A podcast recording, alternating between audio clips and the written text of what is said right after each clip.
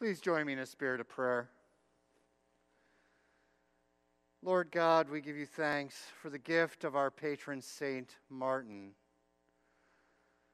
for all the ways he has formed the soul of this parish, and all the ways he has reflected the image of your Christ into the world, challenging us ever deeper into the full meaning of your love for this world.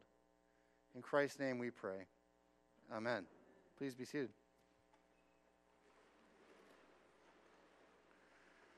Happy St. Martin's Day. Martin. What does one say on St. Martin's Day after all? Merry Christmas. All right. Happy Easter. Happy St. Martin's Day. It's all the same. So, every year I study up for St. Martin's Day by going deeper into the saint, and this year's big revelation coming from his biographer is that St. Martin had bad hair. His biographer goes out of his way actually to call it ugly hair. So bookmark that. We're getting back to it later. In the meantime, I want to start in a place of gratitude. I am so thankful for a series of talks that have been given the last month here in worship by lay leaders in our parish, starting with Al Good about a month ago, and then Greg Cowie did it at the 8 o'clock service, and Laura Simpson and Barbara Thompson, and then Eugenie Deek capped it off last week. And these wonderful reflections on the meaning of St. Martin's were a real gift to the community and to me because I could hear in them all the ways that God has gifted this community. And these talks were full of gratitude, and they weren't ever boastful. They were never selling anything. They were never flattering us. They were just without ego and pure in their reflection of the goodness that God has given this parish. And I was grateful and thought, yes, this is true. This parish is centered on the love of God we know in Jesus Christ. And this parish is deeply prayerful.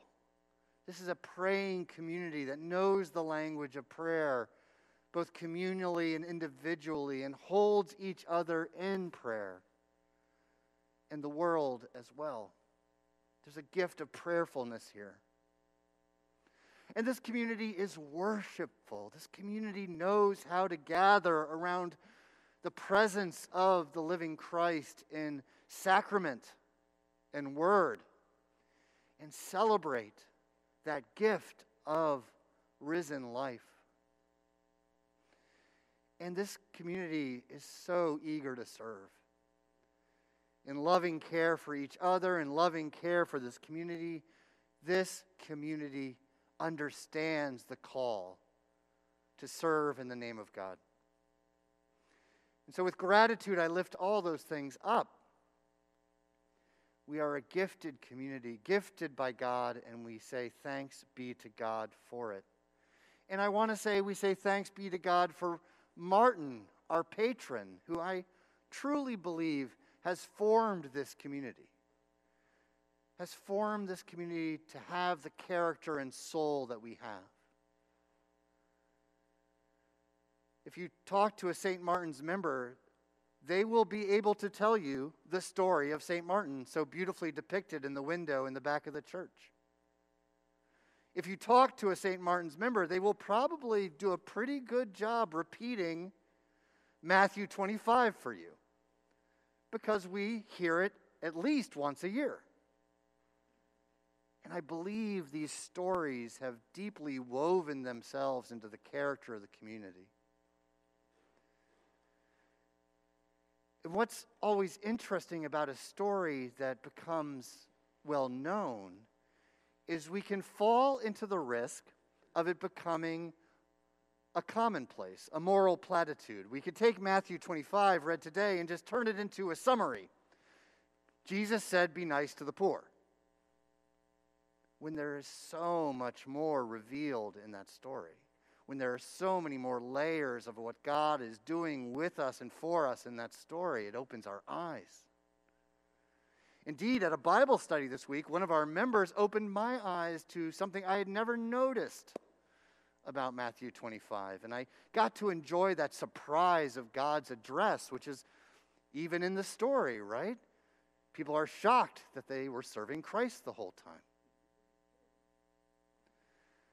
And what was surprised me, and this was uh, Steve Barr, a member of the parish, he pointed out, Jarrett, there are three groups of people in this passage. There are three groups of people. And I was kind of fixated on two because the goats and the sheep get my attention. And, and they're meant to be anxiety producing, right? Am I a sheep? Am I a goat? Am I something in between? So I thought just two groups in this passage, but no, there's three groups in this passage. And one is the group that is already members of God's family. In that last line, the members of God's family. And who are the members of God's family who form the third group? They are the thirsty, the hungry, the sick, the prisoner, the stranger.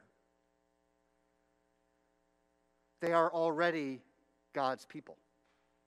They are already part of God's family. And now, knowing this, we see a deeper challenge in the story. The challenge not just to serve, but to recognize the thirsty, the hungry, the naked, the stranger, the prisoner as part of God's family, as our sisters and brothers in Christ. They are kinfolk to us, they are our kin. And this, to me, is part of the incredible scandal of this passage in the ancient world and now.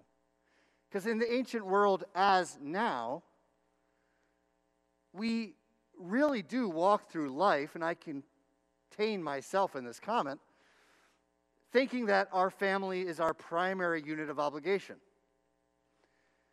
and believing that our biological natal family is our primary obligation, we shape our resources in our world around that idea. And it can become a way to rationalize accumulation beyond what we need because we always say we're doing it for our families. And it can rationalize misappropriation of resources socially and structurally because we can invest vast sums of money in the education of our children while ignoring to the point of desperation the education of other children. And underneath that is some notion that they are not part of our family, that we have a different set of obligations to them. And when we read this passage from Jesus, we, we're challenged. We owe to our family what is owed to all families, and we are together in the family of God. It's so challenging and stressful, this passage. Sheep and goats, who is in my family? And Jesus even raises the ante a little bit because it's not just Christians or Jews who've been called together, it's the nations. there's, this, there's this notion in this passage that even the nations get this.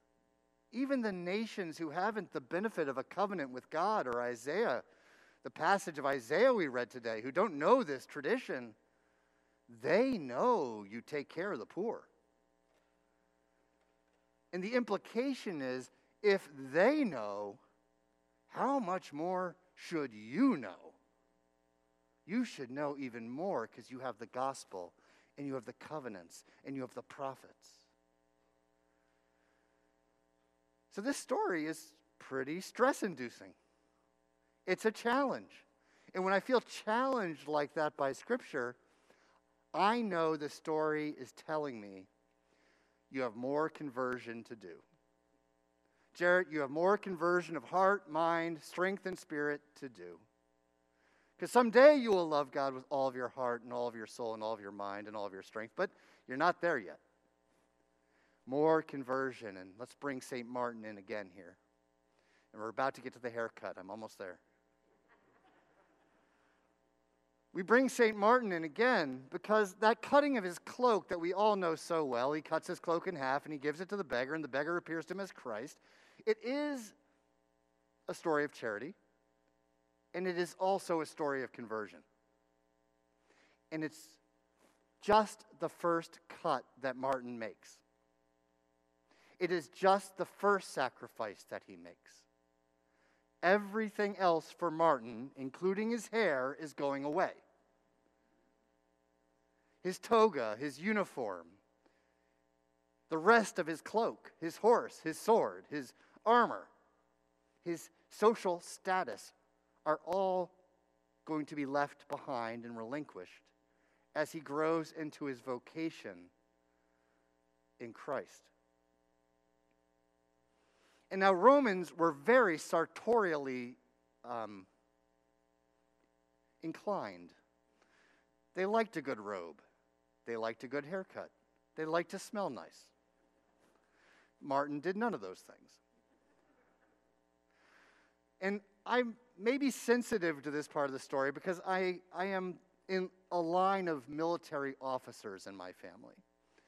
And if you know anything about the military, there's haircuts and you're, so generations of Kerbel men never had hair that touched their ears, never had hair that touched their neck, never had hair that was over about an inch long, because that's part of military discipline. And remember that Martin grew up in a military family. His dad was also a Roman soldier. So, this cutting off of his hair, and I know this from personal experience, was political, was an assertion of a worldview, was symbolic of more than hair. Believe me, growing up in the 70s, where my mom wanted to take me to the hair salon to have a nice long hair thing going, I know that hair is political. Martin had ugly hair on purpose. Martin wore a goatskin tunic with a ro- rude rope around it and no shoes, no big wide leather Roman belt, because he was setting himself apart for a life of conversion, a lifelong journey into conversion by identifying himself with the family of God, with the members of God's family on the margin, in the rough, in the vulnerability. He would struggle mightily and slowly, spiritually experience the conversion that allowed God's light to shine through him without obstacle. He gained spiritual transparency through the discipline of a hermit, living in isolation and struggle and boredom he lived in a way that allowed space for his demons to come up, his ego, his malformed imagination, his passions and appetites, all the stuff that great spiritual masters like Anthony of Egypt struggled with in their hermitages. He so struggled. And I want to bring out for us today this part of the story a little more because I think Martin is offering us something we need to know. I think in this age of great social turmoil and unrest and discomfort, we need to know about this gift of going inside. We need to know about this gift of spiritual struggle that clarifies the soul, that brings us into transparency with God, not just for ourselves, but ultimately for the world. Because this is kind of part of the miracle of St. Martin, is he he's one of these people who goes off as a hermit and keeps getting dragged back into public life. Because he was a leader. But his transformation in the wilderness set him up to be a very different person in the world. His transformation in the wilderness set him up to speak a different language to a really rancorous, troubled world. Remember the time he was living in, the fourth century.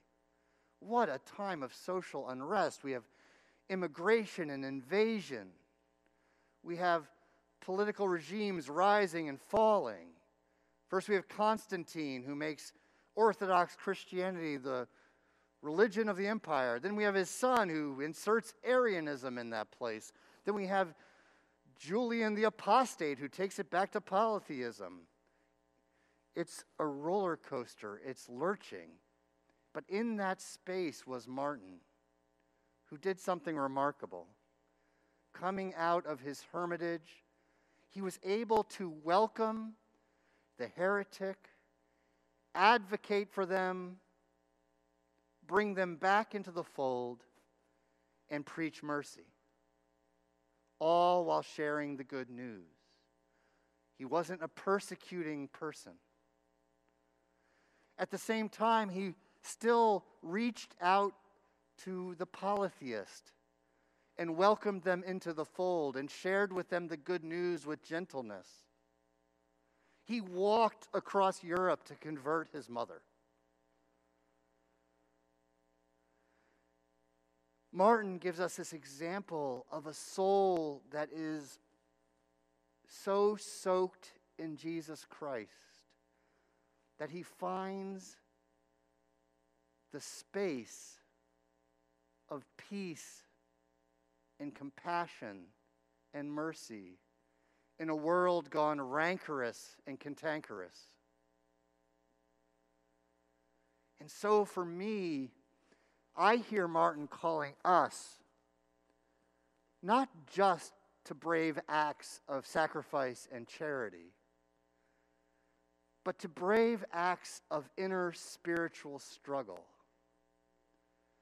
so that we continue as a church to become a different sort of people in the world, reflecting and mirroring this great patron saint of ours who shines so brightly with Jesus Christ. Amen.